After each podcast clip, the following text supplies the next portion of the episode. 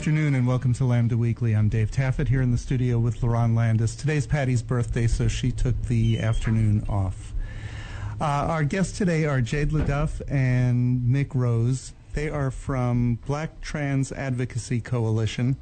Uh, we had Carter and Cosette on, what was it, about a month ago? A little, little over a month ago, yeah. Um, and they're always so much fun. So They are. They sent more of the crew over. I sent more of the crew over, and they sent us gifts. Thank you all. Thank all of you. Uh, some great uh, T-shirts I'll be pl- proudly wearing. Ah, good. Yeah. Um, you have your uh, conference, your annual conference, coming up April 25th to 30th. Do you want to just start off by telling us a little bit about the conference? Yeah, absolutely. So, the 10th annual Black Trans Advocacy Conference is going to be, like you said, April 25th through the 30th. Uh, we have a bunch of events going on from workshop sessions to nightly events as well. We have a different nightly event every night from Trans Manifest. We have on the Wednesday. Then that Thursday we have our pageant. Friday we have our awards gala. Saturday is our fun day. That's what we call our Monica Roberts Family Fun Day. And then after that we have our ball. So it's going to be a bunch of bunch of fun that we have during the week. Um, outside of us having what we like to say is fun, we also do a bunch of educational empowerment sessions. Um, it's centered around us. When I say us, I mean black, trans, and non-binary people. So it's a time where we come together, educate, and pretty much have fellowship with each other. Now, this is the 10th anniversary of the conference, correct? Yes. But this is the first time you've had it since 2019, is that right? Obviously, because of COVID. Right. Um, do you all anticipate having more or about the same as the last time it was there? Yeah, it was held. I would say more. More simply because we weren't able to have it. Uh, we have been able to, you know, advocate and com- have community online, but there's nothing like holding space in person. Absolutely. So that's what everybody's looking forward to. For a lot of us, uh, this is our family. So being able to come together and really just be in the flesh with each other is something that's completely different, and I think that's what everybody's looking forward to this year. And it's one of the most fun conferences held every year in Dallas. That's what I hear. I just don't need to go. You do need to, I need to just go. stop by just for an afternoon Yeah, or I think I will this time. um, So, the issues that you discuss. And I got this off of your website. You have a, a list of about six or seven uh, things that are the main concerns. Let's start off with um, be, because this is what's coming up in the legislature health equality. Do you want to comment on that? You have any specific questions around health equality, or are you asking? No, just, in general. Just in general. Let's start with that. I mean, I think the general thing that we've been probably talking about since the last time that I was uh, here on the show is the need and desire to have um, equitable access to health care. Um, and it seems to be the same conversation that we're having in 2023 that we've had in 2017, 2018, 2019, 2020, 2021, 2022, and now 2023, and far, far beyond that. Um, well, far, far before that. Uh, so I think the biggest thing is that I'm not sure what else um, needs to be proven. Um, you know, we have WPATH and we have all of the different, um, you know, proof that you need to show why health access and health care for trans and GNC people is life saving um, medicine or life saving uh, work that needs to be done. And, and I'm, I'm, I'm still not clear as to why we're, we're having this conversation Yeah. um, in a, a state that um, clearly wants us to be here. yeah, yeah. Well, I want to back it up a little bit. Let you know, we talk about the conference. Let's talk about the the group, uh, the coalition in itself. What is it? When was it started? I just found out before the show that is that was actually uh, one started one year and another started the year after that, which I didn't know. Can you talk a little bit about that, uh, th- those creations, and what, what what is the coalition? Yeah, absolutely. I can speak to that one. So, uh, BTAC started off as BTMI. Uh, that was in 2011. Uh, that was my first year actually coming around to um, to what it was then, which was BTMI, which stood for Black Trans Men Inc. And then in 2012 came BTWI. The coalition stands for BTMI and BTWI as a collective. So it's pretty much like an umbrella, and then up under those umbrellas, you have the separation between those. So the first year was it's just it was just the black trans men. Mm-hmm. Second year, black trans women. Mm-hmm. Okay, great. Yeah, great. like puzzle pieces, put it all together, and then you have BTAC. Hmm. yeah. That's nice. Um, you know, it, it's we've discussed this so many times with so many different trans people and trans groups uh-huh. that I hope our listeners know the reason for this. Why is it so important? It's important to me, I'll say, because I needed it and I know what it feels like to need something. When I say I needed it, I mean that I needed to have this community. I needed to be able to see representation from people who were like me, who were further along in their journey, who understood exactly what I was going through at the time, who understood the needs that I had at the time. There's a difference to me in doing research online and going and reading music, uh, reading, I'm sorry, reading magazines and reading online articles versus being able to literally sit next to someone and have that shoulder that you can lean on and have someone who can be a sounding board who can also give you some sound advice.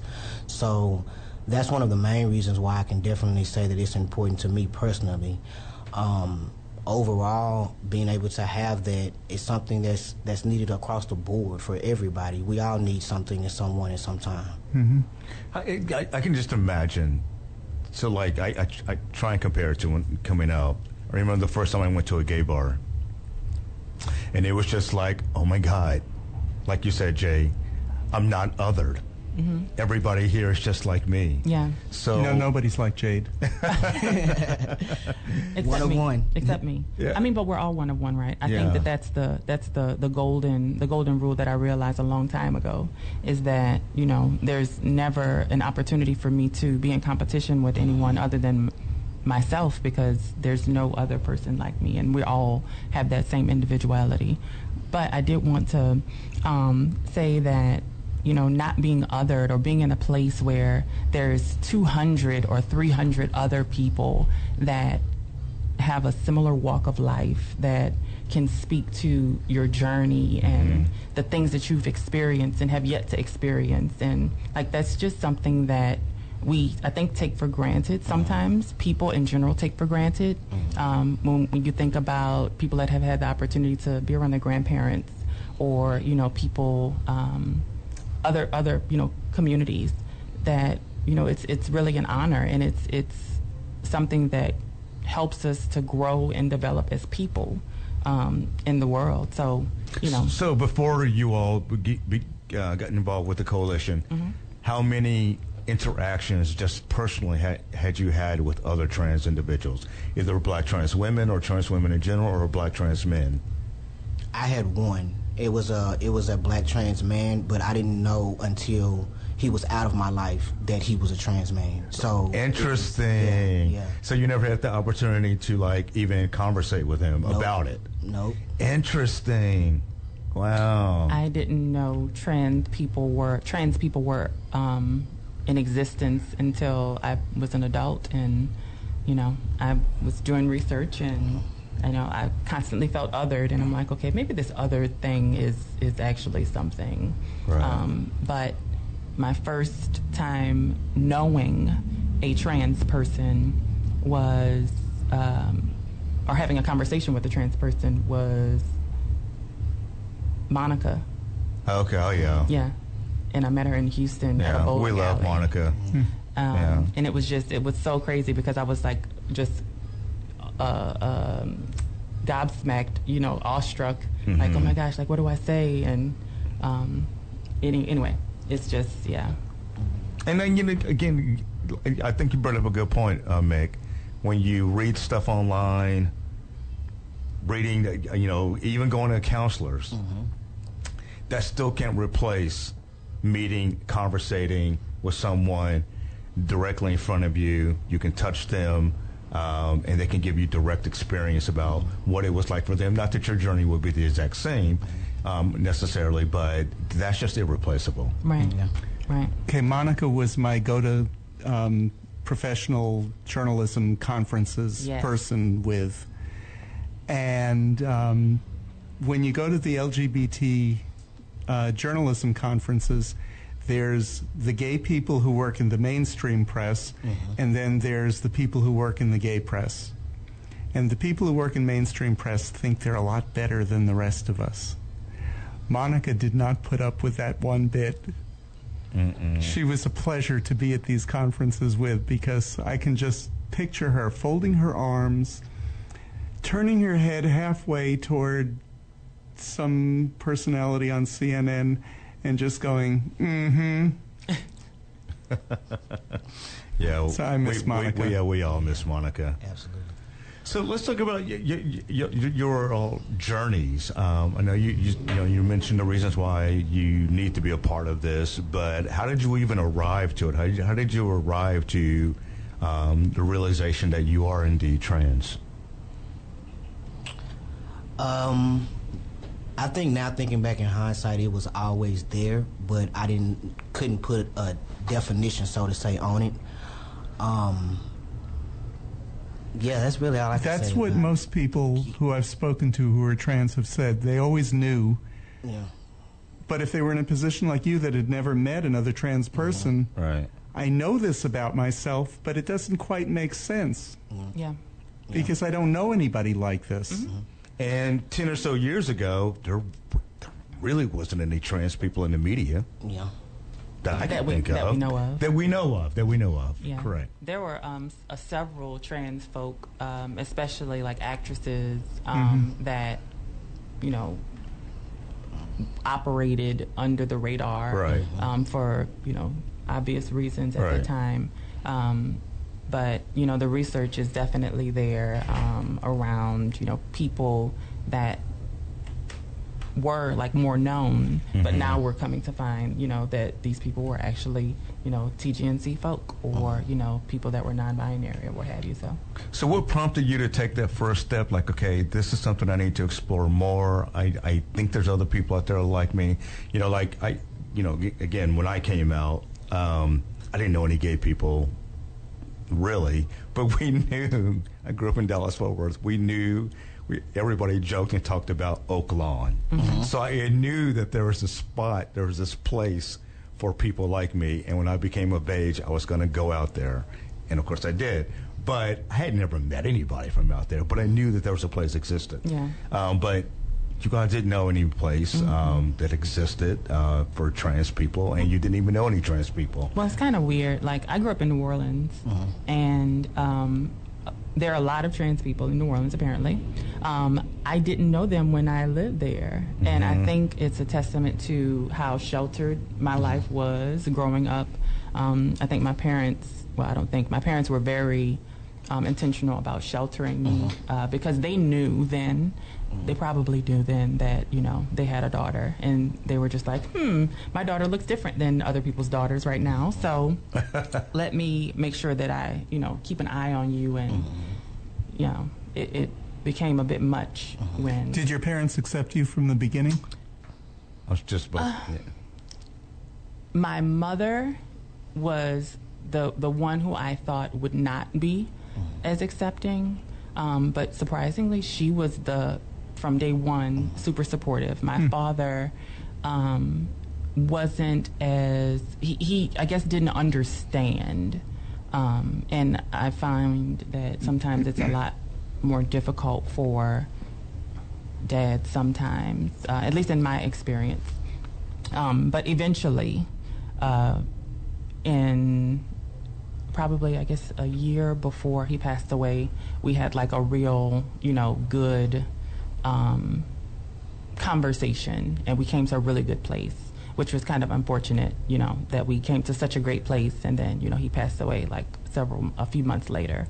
Um, but so I guess you know I do have a experience where they're supportive, but kind And of what, different. what about you, Meg? How how embracing or not embracing has your family and friends been? Um, so I guess me and Jay's story is kind of the same but flipped. So it would be the opposite, where Um, my father was up front more, a little bit more supportive than my mother. But then towards, yeah, then towards the end, um, with my mom, we did have a final conversation, and she was like, "I see you, and no matter what anyone says to me or says about you, you'll always be that man." I think for me, growing up, I, I always had like a masculine touch to me, um, so it was always, like I said, there. Um, and even them, you know, maybe them them not being educated on exactly what you know it is to be trans. So here I come, and so now we all have to have this educational s- session together. And we have to go through it and transition together. Um, but for the most part, yeah, they were supportive. I think it's just things such as pronouns, calling me by my name that I want to be called instead of the name that they gave me, um, and things like that. But for I can say that uh, they were supportive. They have always been supportive. My father's still living. I have an amazing relationship with my dad now. That's um, awesome. Yeah, I do. And I think also coming into my situation was a little bit different because I didn't tell my parents until after I had already been, began therapy. So it was a, hey, here's my approved letter for me to mm-hmm. begin HRT. And so it was, oh, you've already been taking the necessary steps to take care of yourself and been doing this all on your own without us even knowing. So that changed the dynamic with my mother, and it was okay. But you know, I think that's probably not that it's not a smart way to do it. Everybody's journey is different. But I think that might be a really smart way to do it.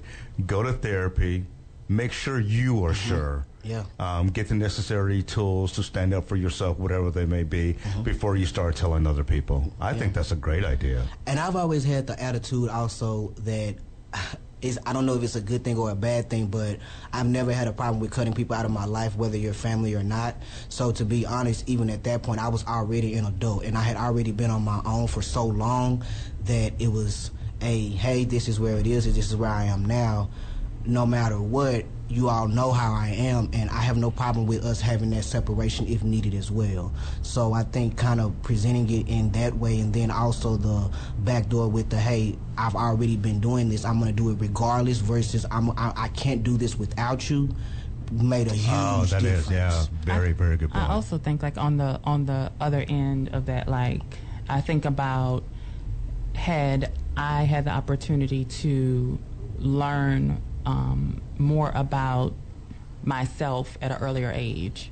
Um, you know, I always ask myself, what would I what would I have told or what would I tell my younger self? Right. You know, experiencing the things that I experienced and um, And you would have told yourself, get help.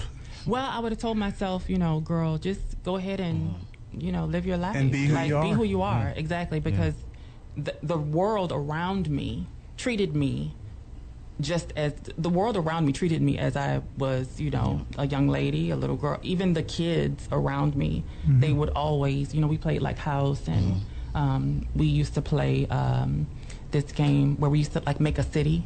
Uh, so we had like a mayor and we had like a preacher and the preacher's wife and all these things. And, you- every time I would always be you, the preacher's wife. I would either be the preacher's wife, the mayor's wife. You know, I was always someone's wife and That's funny. Or you know a feminine um, role. Right, right. And you know, I tell people all the time, kids are the most uh, beautiful representation of innocence and the truth. Yeah. And yeah. if they knew then, yeah. I mean, Well, where was the shop? right. Well, we need to take a break. Uh, we'll You're be- listening to Lambda Weekly on 89.3 KNON FM. I'm Dave Taffet here in the studio with Lerone Landis. Jade LaDuff and Mick Rose are our guests. They're from the Black Trans Advocacy Coalition. And we'll be back with more Lambda Weekly right after this.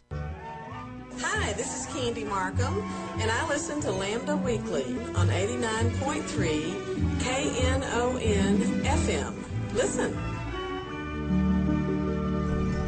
And this is Lambda Weekly. We're talking to Jade LaDuff and Mick Rose from Black Trans Advocacy Coalition. Um, two of you were just, uh, before the break, telling your stories. Yeah. Now, one thing you said, Mick, was that you kind of walked masculine, um, had masculine characteristics. Every trans person that I know who I knew before they transitioned, when they did transition, it was like, oh, yeah, that makes sense. Yeah. Yeah. Yeah. yeah. That's how it was for me when I um, s- talked to a few of my high school classmates. When they found out, they were like, "Oh, well, I'm not surprised." So, Interesting. yeah, and a few of them were like, mm, mm, finally, kind of, kind of type situation. But yeah, So you, okay. Go ahead. So part of your story, um, you know, your journey with your family, and I like how you put they had to tran- transition with you. Um, but part of I what I like about your story is that probably what made them embrace you sooner than later is that some possibly you already had some some people in your family that laid the groundwork for Yeah. otherness. You have other LGBT family uh, members, is that correct? absolutely, absolutely. I have an older sister who identifies as lesbian, and I have a, a older cousin who identifies as a gay male. So we already had LGBT in our family. They pretty much had already kicked the doors open and you know did what needed to be done Right. um, as far as understanding and respecting the life period and respecting people i almost so say um, and then i just came and added the tea there you go. you know So yeah, I, I just think that's great. I have a couple of um, LGB people in my family. No trans members that I know of yet. Uh, same thing with my husband. Um, that we think one might be trans. Not sure, but I think that just that helps when could you, when you're coming out either in society or at work or with your family members. You're helping pave the way for somebody else, and you don't even realize it. Yeah, and kind of in my family, um, and I think it may be synonymous with um, black communities in general. Um, again, not speaking for all black community, that there were people in my family that were, you know, gay, bi, you know, there might have even been some trans people that I don't know of. Um, however, it was one of those things that people knew, but they wouldn't talk about it. Right. And so it was like, you know, I had a cousin um, who, you know, is no longer with us, um, who was just amazing. Um, one of the dancers for Michael Jackson back in the day. Oh, And, nice. You know, everyone was like, oh, Cousin Pookie, Cousin Pookie. You know, there was just this, you know, larger than life character. And, um, but no one ever talked about, you know, the reality that, you know, Cousin Pookie was gay. Right. And cousin Pookie had a husband. Like, like this is a real thing. Right. Um, but everyone knew, but you just didn't talk about it. Right. So I think that kind of carries over. A- And when you say, um, Lerone, that most people don't know that whether or not they had trans people in their family, trans was a thing because trans is just who you are. Mm-hmm. Mm-hmm. But you had no way of expressing it until Right. fairly recently. Right. Right. And by fairly recently, I mean like the last 70 years or so. Mm-hmm. Yeah, yeah. I mean, you know, not that everyone knows this, but I am a vampire, so I'm about 245. But you're And, and it's only recently that you've transitioned. right, right, Right, 70 right. years ago. Right. So you bring up a good point when you say you know you don't, you don't want to generalize the black community, but let's talk about that because I think that has been an issue in most black community, uh, black families. That you're right. Uh, when it comes to the LGBT issues, it's swept under the rug. Yeah. Don't want Right. to talk about it, Right. but especially when it comes to trans issues. Yes. You Yes. know, I think finally maybe coming around with you know embracing or accepting that somebody is gay or lesbian. Uh, but the T, that's a whole nother bag Yeah. of worms. You know, I just watch, um, and I had to stop myself. But you know, I am I'm so delighted when I read all the stories about Zaya Wade, um, Mm-hmm. Dwyane Wade, and Gabrielle Union's uh, daughter, and her transition. And but when you read the comments Mm-hmm. Yeah. under those stories from Black people. Right. from her, it, Yeah. it's, it's it's it's incredibly disheartening. Yeah, and um, a lot of it is is in nothing against um, religion or religious folk, um, but a lot of it comes from the religious uh, angle, and the biggest thing that. And, I'm not overly religious or, or, you know, I'm more spiritual than anything else. But one of the things that I remember, you know, when people used to traipse me around to all these different churches and whatnot in New Orleans, they always talked about loving your neighbor and, you know, um, how no one can judge you and, you know, you can only be judged by your creator and all these things that I remember when I was little. But now all of a sudden that's kind of gone out the window. And apparently you can judge anyone you choose. You know, everyone is you know, if you're not doing exactly this, this, and this, then you're going here and you're and I don't understand where was when when did we get off of the when did we get off the same train of you know love is love and and loving your neighbor and when did we get off that train? I don't. Right. I right. missed, must have missed that. Um, you know, one of the reasons that I started off with health equality is because of what you just said um, about, you know, gay, you just come out, trans, there are hormones involved, and, you know, like uh, you said, Mick, you had uh, the paper that's certified from your uh, therapist that, yes, indeed, you are transgender. Um, Well, l- l- real quick, let's say m- most of the time or sometimes hormones are involved. Not every transfer Yes, person. correct. Uh, does right. that. Right, right, right, right. Um, earlier this week, I met the president of Youth First. Youth First is a program over at Resource Center, and one person's uh, one young person is in charge of being the liaison between Resource Center and the group, and making sure the group stays on track. And they uh, he- he puts together programming for them. So um, I met him with his family, and that's the the thing that I find really heartening, because he is a, I think freshman in high school, and his parents and brother and sister are all on board with it. To his brother and sister, that's just normal. Mm-hmm. Mm-hmm. And to his parents, they were so thankful for a program like Youth First because it's a program that supports them, yeah, supports all of them. yeah. Yeah. Yeah.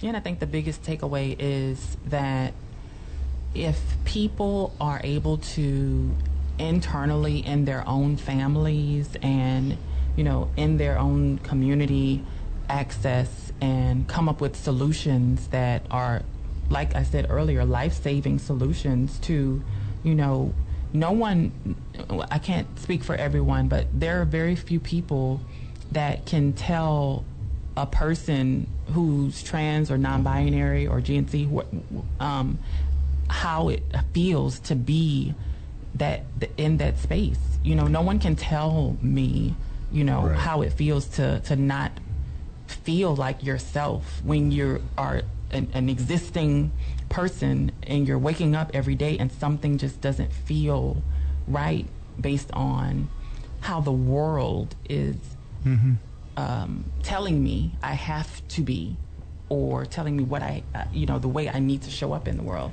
And there's nothing more liberating than, you know, that th- that time where I was, you know, I, I was able to be my most authentic self, and I wouldn't change it for the world. So this year uh, marks 50 years since I came out. 50 years. Wow. I don't know how, how that can be since I'm only in my extremely late 40s. We're but- going to nickname you 50 Cent.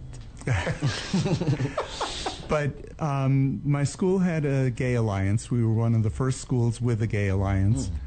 And one of the local radio stations contacted us and wanted some people to come on a talk show, a call in talk show. I was so unprepared for these questions because my family was very accepting. In fact, it was my mother who told me that I was gay, basically. She, she worked at Sarah Lawrence College, which was and still is big lesbian school. uh, and um, so she knew a lot of LGBT people.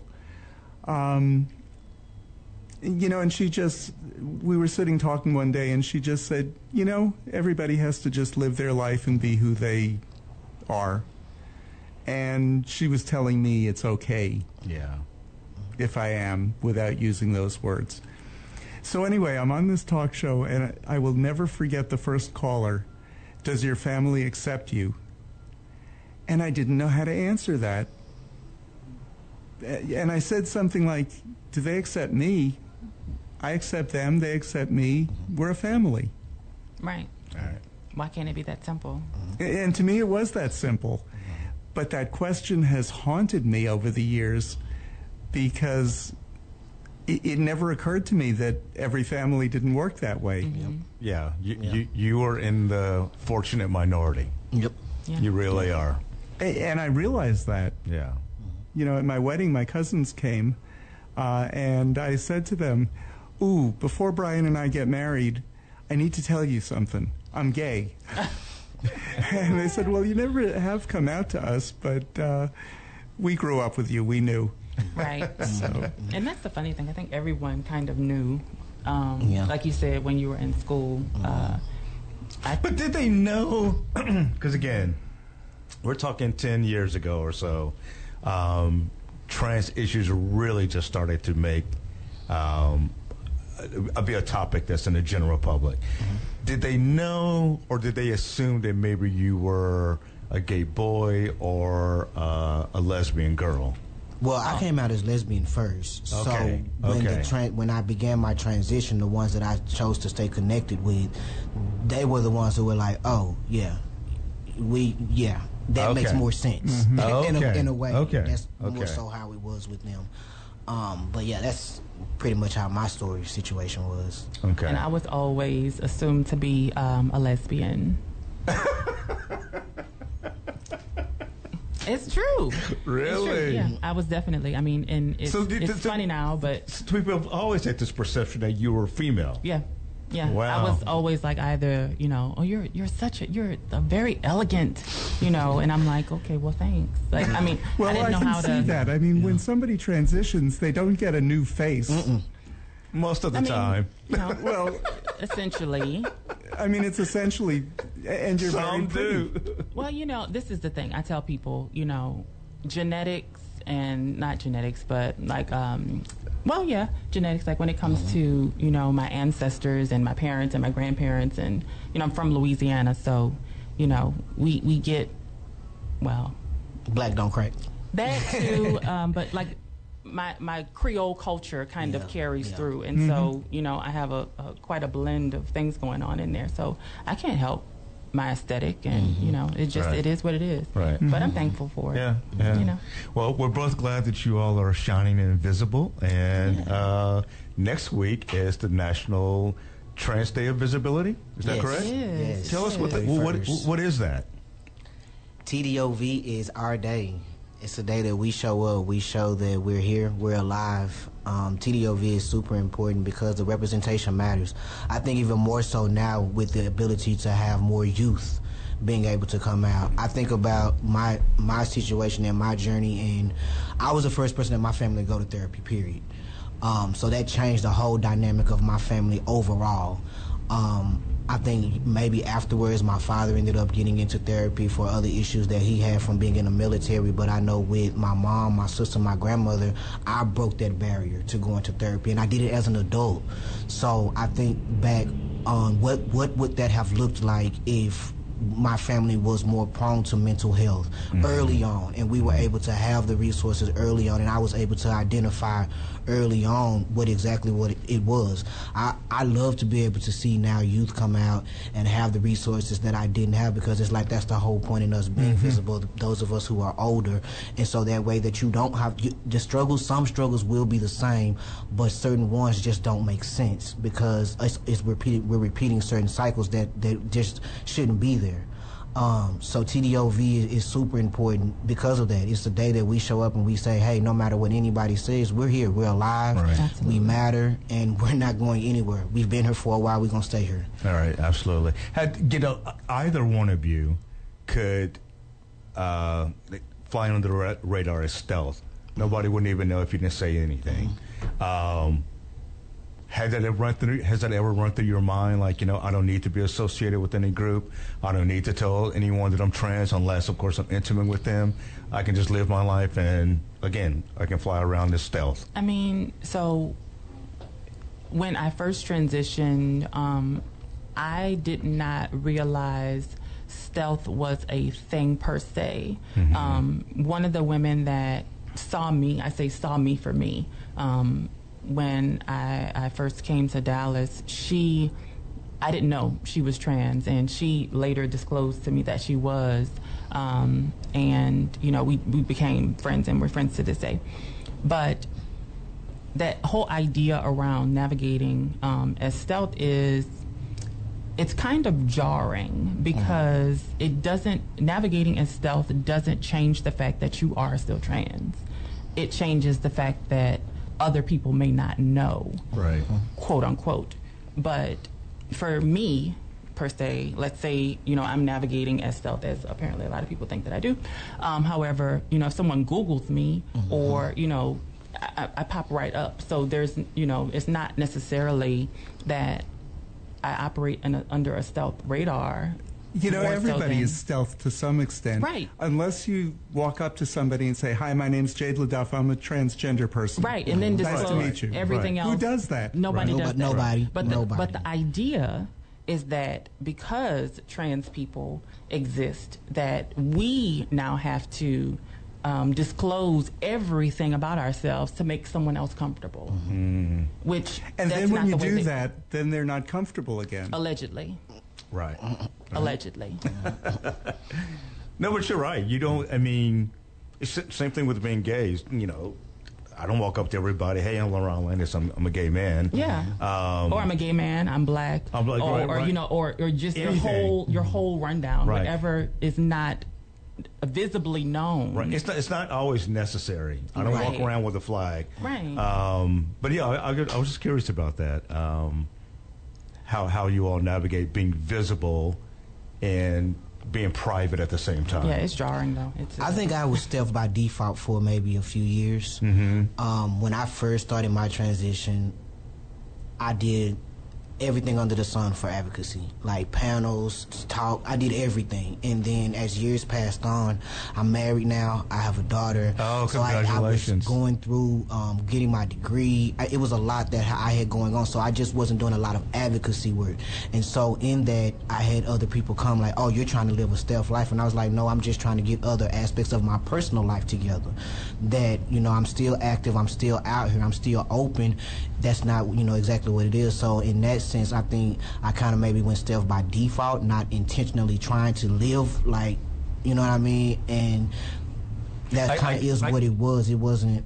I can still relate to, to what you just said. Um, I'm married. I have a kid. But if I am out with my daughter Yeah. and my husband is not with me, people will just automatically assume I'm married to a woman. Mm-hmm. And I've had to correct several people like, you're just assuming. Yeah. That's, Right. that's not the case. Mm-hmm. right. So, mm-hmm. yeah, I get mm-hmm. that. Yeah. And you can still, you, I think you could, we could still live our lives and be proud about it, and just not every five minutes or every single second of the day have to be out and be open like that. That's not, to me, that's not just living. Living in this way is not every every aspect of my life. I still have not. other parts of my life that I thoroughly enjoy, and I, I Absolutely. think back to when I was getting my degree and I was speaking with someone, and I was like, you know, what's what's something that you could give me that I could take away before I get up into this? And they were like, find what you like outside of this, because if you don't find what you like outside of this, outside of your career, then this is all you're going to do is your career, and you won't have a life. Right. So I think about that and living, you know, living as a trans person in that aspect too. Yes, I'm this, but I'm also this, this, this, this too. I also enjoy these other things. Yeah, it's a part of who you are, not the sum Exactly. total of who you yeah, are. Right, so right. Well, most of what you do is just normal things that everybody else does. exactly. You don't go to the supermarket You know, a- and buy trans food. You don't. we right. do. Right. That you know, the the biggest trans food consumed. I'm just kidding. There isn't a thing. But you know, if I said one of those, if I if I said something, you know, then all of a sudden it'll be in next. Uh, next week's sermon, Yep. you know, don't buy dot dot dot because Right. That's- it's a trans agenda fruit. Or, mm-hmm. or, or if you eat it, you'll turn trans. Right. Mm-hmm. Yeah, Right. Yeah, yeah. Yep. Yeah, I You know how it Yep. works. Right, right. We need to take another break. You're listening to Lambda Weekly on 89.3 KNON FM. I'm Dave Taffet here in the studio with Lerone Landis, and we're talking to Jade LaDuff and Mick Rose from Black Trans Advocacy Coalition. We'll be back with more right after this. Hi, this is Patty Fink, and you're listening to Lambda Weekly on 89.3 KNON FM. We are talking to Jade LaDuff and Mick Rose from Black Trans Advocacy Coalition. They have their annual conference coming up April 25th to 30th. What's the website if anybody's interested in attending? Uh, oops, it is uh, btacblacktrans.org. BTC, I'm sorry, btac.blacktrans.org. Okay, great. Um, and so it really is a fun conference. um, all, most of the workshops that I've attended, it's like, ooh, we're talking about such and such, and then they and looking at me, and I and then they've said, yeah, it's just David. Yeah, David is a, a staple at the BTAC conference. So what what what are some uh, things that are again the conference is broken up over what three or four days? Five. Five days. Okay, so that's a lot of events going on. Yeah. Can you tell us about some of the events you're looking forward to? I am looking forward to Trans Manifest, which is our open mic where we have talent of all walks come and show us what they have. Um, that is on Wednesday night. And then I'm looking forward to the awards gala. Uh, the awards gala is something that's dear to me because I was able to get my first award from the community from BTAC. Um, and that was in 2014. I was awarded Rising Star. Oh, Uh, nice. Yeah, we get to dress up real fancy. Everybody wear their tux and stuff like that Oh, that's Um, awesome. but just being able to be celebrated, Yeah. be celebrated and recognized from our community is a different type of feeling. So the awards gala is something that I'm looking forward to this year as well. So going back to Black Black Trans Manifest. Yes, Trans Manifest. So I said open mic just for singers, poets, wh- what everything. Yes. everything, Everything, singers, okay. poets. Uh, you have any type of artistic expression that you want to bring and step up to the mic, the mic will be on. Awesome. Yeah. Awesome. Now, during the day, you have a number of workshops, and these are some statistics that I got off your website, which are, are just terrible. Um, 20% of the black trans community has experienced unemployment. Mm-hmm. Mm-hmm. That's not just being in between jobs, that's a period of unemployment. 38% have experienced poverty. 42% have experienced homelessness. 42%. 53% have experienced sexual assault. 67% have had run ins with the police and pol- police brutality. And 34% report poor health care. Now, that's not, that doesn't mean poor health care because their insurance didn't cover it. It's when they went to the doctor, they got treated terribly. Yeah. Those, absolutely. are, those, those are Exactly. That's insane exactly what- numbers. Insane. Yeah, and it's just exacerbated by the things that you know we are now experiencing with this, you know, What the legislature is doing. Mm-hmm. Exactly. Mm-hmm. Rampant attacks on, you know, trans kids, trans families, trans folks. Um, and when you look at the grand scheme of things, like trans folk in relation to the whole population of people, such a small percentage mm-hmm. of folks that Well, it's growing or just, yeah, well, you know. because we're doing a good job of Indeed. recruiting. Indeed. we are recruiting, you know, anyone, you know, blacktrans.org. Okay. But I think that it's it's so mind-boggling that so much effort and energy is going behind doing everything they can to try to erase a, a community of people. You know, this family that I met this week, the parents love their kids, take care of them, pay for the health care that uh, he needs. He's at Booker T. He's not on a sports team, so he doesn't have that irritant to worry about. Mm-hmm. Leave them alone. Right. They're taking care of their kid, Right. and they love their kid, and their kid is happy and well adjusted. Right.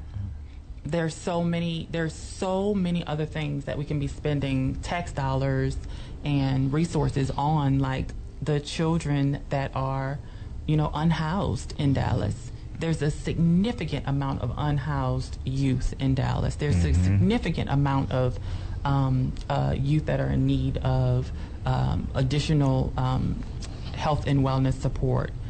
There's there's veterans that are without you know housing. There's there's so many other communities of people that are really in need of support. And the legislator is saying that you know we want to focus on trans people and trans kids and trans families because why that's Yeah. what I, I don't i still haven't figured out the why I don't think anybody has, other than just a flat out uh, bigotry. I ju- but i want them to say like if that's the case let me know It's let not even know a focus thing to me. I think it's more so just about a control, and it Yeah. reminds me of a situation that I went through getting my name changed, and it was uh, the the longest, drawn outest process. And I'm, it's I'm an adult. This is me. This is what my name should be, and having to just even go through that process was it, it really put and it, it showed me how much other people would rather control. How long ago did you have your name changed? Oh, I had my name changed in 2014. Okay, so and how- about 10 years ago. How long did it actually take the process? A couple of months? Oh yeah, it took, it took about close to about eight months Oh, from wow. from filing the paperwork From with it. the court, then having to wait and go back and forth to get And the where court did you dates. have it done? Dallas County. yeah, that in is Dallas? long. Yeah, yeah, Dallas County. Now it's then- it's a lot faster. yeah. Dallas is the good county and Yeah. always has been. And that took eight months. Well, in Yeah, 2014. Yeah, In yeah, this is years but, ago though. So but, but but here's the thing: name changes, trans or not, Right. That's a common procedure. It is. People change their names legally all the time. Yeah. For all It's kinds re- of reasons. For all kinds of reasons. That's Yeah. it's, shouldn't even take eight months. yeah, it took No. a while. Yeah. When yeah. I did mine in Dallas, it took um, just as long as it took the the fingerprints and whatnot to come back. So it was really, I guess, like two months, mm-hmm. and I my yeah, that's official. a, yeah. That sounds more like Yeah. it. No, My- it took yeah, it took me a while. Really? Yeah, it took a long time. Yeah, and I remember it because I my job, my employer at the time was next door to the courthouse. So I would I was going on my lunch break trying to figure out what's going on with my court dates. Wow. And yeah, it was a lot. And then but just that even that feeling of going, you know, presenting to the judge and hey, this is what I and you get in a situation where if you say no as a judge, if the judge says no, then that's it. And now I have to come back and do it all over again. So Right. even th- just that aspect of certain parts of having to con- having certain controls over other people's lives is Right. and, and what's in place is like this doesn't make sense to me. Yeah. But I think the city of Dallas is a lot better now. Thank Yeah. goodness. I think they got some good. They have a good system in city of Dallas and in um, where is it? Austin. I Yeah. think San Antonio. Yeah. Um, San Antonio. I'm sorry. Austin depends on Yeah, which yeah. judge you get. Yeah. I take that back. that's everywhere though. San Antonio. Yeah. Technically, Um, you know, Yeah. when you think about it, that's Good really point. everywhere. It, it depends on what judge you get. When you mentioned Austin, San Antonio, Dallas, you know, all of them are uh, big metropolitan areas. Mm-hmm. So I just wonder, and you all don't have to go into details if you want, but just generally, you know, the the, the list of horrible numbers that David was uh, uh, s- telling us a minute ago. Have you all had to experience any of that, or has you think it's been curbed because you are in a metropolitan area? Mm. Not at all. No. I don't think it's been curbed. Um, me personally, I haven't. Um, but and that's that's a blessing. I don't want to take take my privileged situation in that away from anybody else. But I personally have not. Um, and that's you know that's, That's when your family That's good. accepts you and you're just part of a family, some of those problems like homelessness don't happen mm-hmm. because you will have a place to live. It might not be your, your own place for a period Yeah. of time, but how many families throw their kid out? I mean, or they do. Like I experienced homelessness. I mean, even mm-hmm. having an affirming, you know, accepting family, it wasn't something that I felt like my pride wouldn't allow me to tell my family. Like my mom didn't know until a few years ago that that was something that I experienced, and a lot of people don't know or may not have known that that was something that I experienced. But I think that um, there's an assumption that because of how people navigate the space that you see them in, that they don't experience the things that we talk about in some of these statistics, Right. like unemployment. Yeah, I was going to say even um, even having a, a, a, a, confirming or embracing family that doesn't that know, some of these other things are out of your control. Yeah. police brutality. Yeah. um, assault. Yeah. Um, employment, um, whether they, it prevents you from getting a job or once you get the job and they find out you're trans, Yeah. then they fire you. You know, so all this other stuff can still Okay, happen. Okay, so about a year ago, I did a story on uh, a trans person who works for one of the major banks. And the bank had pitched the story to me because, despite all odds, she's been successful here. And so we're, I'm interviewing her, and okay, so they hired you and you had experience and a degree in exactly what it was that they needed you to do right. against all what odds? Why, you know, I'm glad that you're happy where you are and I'm glad that they're supporting you, but against what odds? Mm-hmm. Mm-hmm. So going into it, an employer very often, you know, we have great employment policies, we have non discrimination policies, but that person is trans. Right. So what what is that person going to be like when they work here? Mm-hmm. Well, they're going to be like any other employee if you let them. Right.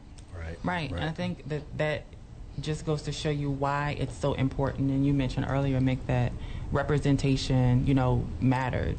You know, being able to see people, you know, in mainstream media, in the news, you know, as, um, you know, a reporter or someone that's covering different, um, you know, award shows or whatever the case may be, just being able to see the reality that trans people exist and that they're in every aspect of our lives. Every aspect of life. So it's not abnormal for us to exist. It's not abnormal for us to, to do normal things like everyone Right, else right. because we're people. Right. You are normal.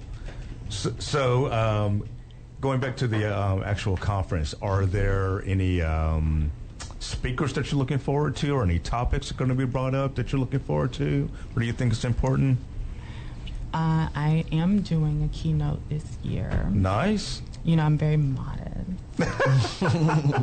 Well deserved, Jade. Well deserved. So um, the keynote is going to be at the, the luncheon, um, and I'll be doing the keynote for BTWI. Okay. um, and just really excited about sharing um, my life's journey and um, just some takeaways for the folks at the conference. So it's something that I'm really looking forward to. right. Right. Uh, and what was your other? So, uh, just other um, uh, other workshops or Oh. topics that you might be um, excited about. Super excited about. Um, I always like Family uh, Fun Day. Yeah, Um, tell us about that. Yeah, Family Fun Day. It's like a big family reunion. Mm-hmm. So we all get together and we go out to this private ranch, and you know we have like Texas barbecue and Oh, nice. play games and like there's outdoor games. There's you know animals. It's it's just it's such a fun time. That sounds like fun. Now, when you say family, are you talking about your immediate family, like your spouse and your child, Family, family. or can like your parents or cousins come? Yeah, I mean- any any, any family can Yeah, come. typically, I mean, from the family fun days that I've been to, it's it's been so great to meet, you know, people's families, like other trans folks, That's awesome. kids Yeah. and their spouses, and you know, um, pets, you know. uh, Mm-hmm. So it's it's really a great opportunity, and it's like a big family reunion. That's so great, We all great. come A radio talk space. show host, I'm sorry. and you might bring your radio talk show Yeah, host. of course. Family. Yeah. yeah. You we guys are always co- you we guys are coming because you're David. family. Oh, thank you. Absolutely, you Thank too. and don't forget about the late Patty thing. Oh, of course, of course. So the conference is next month. Mm-hmm. Is there to, uh, do you have to get tickets, or you just show up, or how, how does someone attend if they want? So our registration is now open. Uh, you can visit btac.blacktrans.org uh, in order to get tickets uh, for the overall conference. Our workshops are free, so if you want to come and just you know step into a workshop session, those are free. Uh, basic registration starts at thirty-five uh, dollars, and you can get those tickets online and our nightly events as well. Um, but yeah, if you visit the website, you can get more information about just how to attend um, and kind of line up your schedule. And registration is still open. Absolutely. You got time. We yes, will yes. do that. Um, we have a couple of minutes, about a minute more. Um, what do you want people to take away from the conference? You know, I think I've said in this conversation that we've had, if I haven't already, that the conference to me is like a life changing experience. My first conference um, was something that I never knew that I needed, but it's something that I'm so glad I experienced. Um, to, to be around so many people that look like me and, and sound like me and have been through similar journey as me and um, it's, it's just nothing like it. It's a, it's a life saving, in my opinion, it's a life saving, life altering conference. You know, with all of the nonsense going on in the legislature and legislatures across the country, that's the term that keeps coming up that treatment for kids is life saving, that adults transitioning is life saving. The suicide rate is through the roof, the murder rate is through the roof. Um, i i it's all life saving. yes. and it doesn't cost anybody anything. And Mm-hmm. if I know it's hard to make it make sense, David. Yeah. it's hard to make Yeah. it make sense. And if it's not something that you care for, go away. It doesn't Right. affect you. Right, right. it's the definition of insanity. Yeah. And what Trying to prove. Yeah, and what about you, Mick? What what what what, what, what do you want people to take away from it? I want our community to take away the fact that they're loved. No. You have people like that are really around that care about you. If you don't have that family with your biological family, you have a family with us. Mm-hmm. It's important to have community. It's important to be around brothers and sisters, cousins. It's important to be around people that are not there to judge you, that are just simply there to help you, to let you know that you're not alone. And I think Yeah. that's the biggest thing with with violence, you know, brutality, things that we're experiencing this in a lot of sense in a lot of situations because people feel like they're alone. So that's the main thing with the conference. That's the goal with the conference is to let people know that you're not alone on the journey. And so when you come and you commune with us, that's what you that's what that's the whole point. Um, is to let people know that we're here and we see you and we understand. And you never have to feel like you're invisible. Oh, I think And that's we great. are out of time. Thank you all Thank so you so much. much. You all. It's good to see you again, Jade, and Thank you. uh, nice to meet you, Mick. And Yes. please come back. Will do. Yes, yes. Thank you.